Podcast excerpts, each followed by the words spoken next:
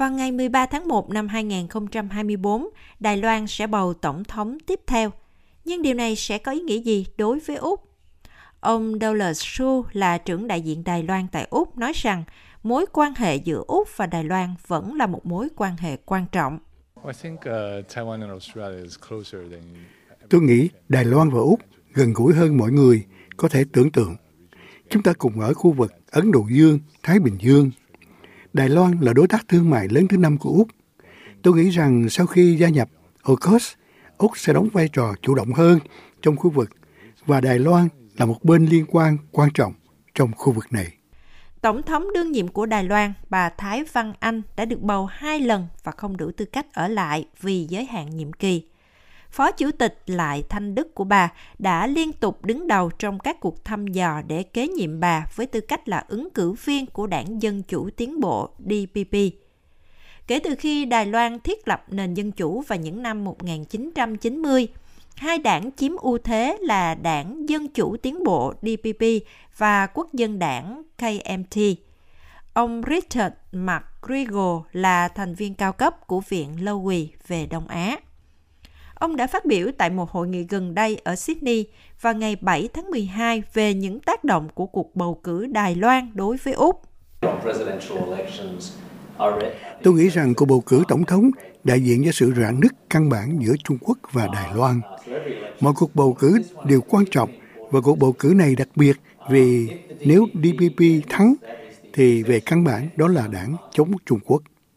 Bất chấp sự ủng hộ rộng rãi phản đối Trung Quốc, DPP không bảo đảm sẽ giành chiến thắng trước quốc dân đảng. Ông Richard McGregor nói rằng nhiều cử tri Đài Loan có thể quan tâm đến việc thay đổi đảng phái vì những lý do thuần túy trong nước. Các vấn đề địa phương ở Đài Loan rất quan trọng trong cuộc bầu cử này. Không phải ai cũng tập trung vào Trung Quốc. Ngoài ra, không chỉ giá nhà đất mà giá trứng cũng là một vấn đề lớn trong nền chính trị Đài Loan gần đây. Sự mệt mỏi đối với một đảng đã nắm quyền trong 8 năm cũng có thể gây bất lợi cho DPP, bất chấp sự ủng hộ rộng rãi của công chúng đối với chính sách đối ngoại của họ. Điều này để lại không gian cho quốc dân đảng và thậm chí cả ứng cử viên thứ ba mới nổi là cựu thị trưởng Tân Đài Bắc Kha Văn Triết. Đối với Úc thì Đài Loan chủ yếu được xem là có mối quan hệ với Trung Quốc. Ông McGregor nói rằng chiến thắng dành cho quốc dân đảng có thể tạm thời xoa dịu căng thẳng trong khu vực. Nếu quốc dân đảng thắng, ai biết chuyện gì sẽ xảy ra?